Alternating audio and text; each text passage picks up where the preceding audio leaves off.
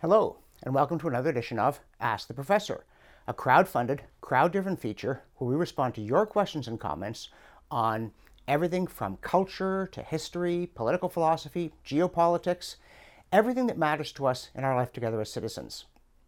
And today's question comes from someone whose name I'm not going to put on the screen because it's about the Me Too movement, and they preface it by saying they were the victim of sexual abuse. So I'm going to respect their privacy, but I'm going to address the question, which is there some danger that the Me Too movement has gone too far so that on the one hand, we risk ruining the lives of the innocent because of a denial of due process, and on the other hand, because people think it's gone too far, we might risk not listening to the stories of those who genuinely have been abused?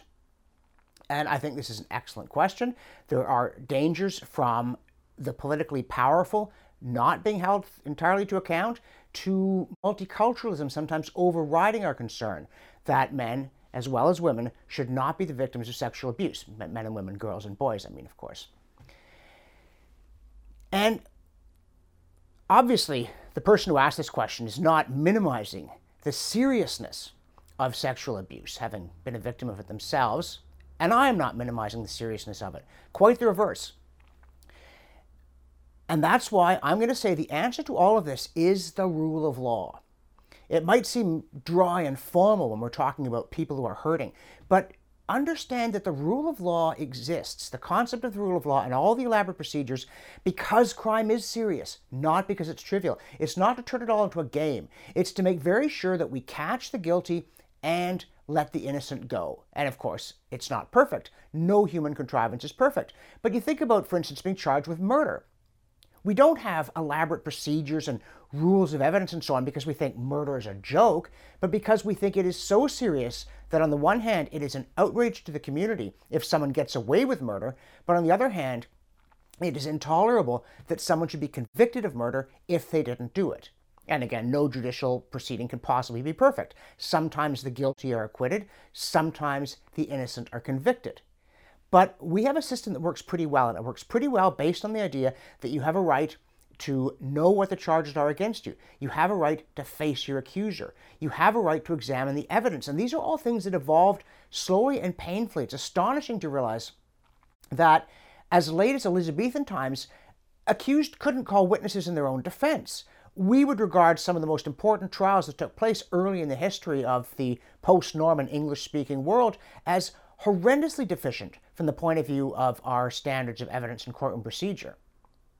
But if we're going to take that view, we also have to take the view that you can't just say women should always be believed, or people who claim to have been victimized, let's deal men in here, should always be believed. No, they can't be, because human beings are flawed, and there will be people who make false accusations, who misrepresent what happened, who misunderstand what happened, who don't want to own up to their own behavior in retrospect. And in saying that, I am not cheapening the people who do come forward with true stories of abuse. Nor am I denying that it can be very difficult to prove, because this is one of those crimes that is particularly unlikely to have witnesses.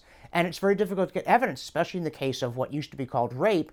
If you don't have a medical examination fairly quickly, it's very difficult to go back and produce the kind of physical proof you'd like to have.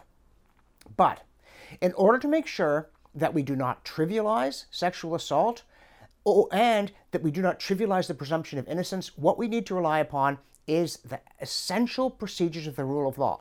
Our court systems are too cumbersome. It is too much a game. Lawyers getting paid by the hour is not a good thing for anybody except lawyers, and in the end, probably not for them. So there are improvements we could make. But fundamentally, we need a presumption of innocence. We need habeas corpus. We need the state to show cause why a person is even on trial. Then the defendant needs to be able to cross-examine accusers, to question evidence. But if a solid case is made, we need severe punishments for people who behave in this and other horrendous ways.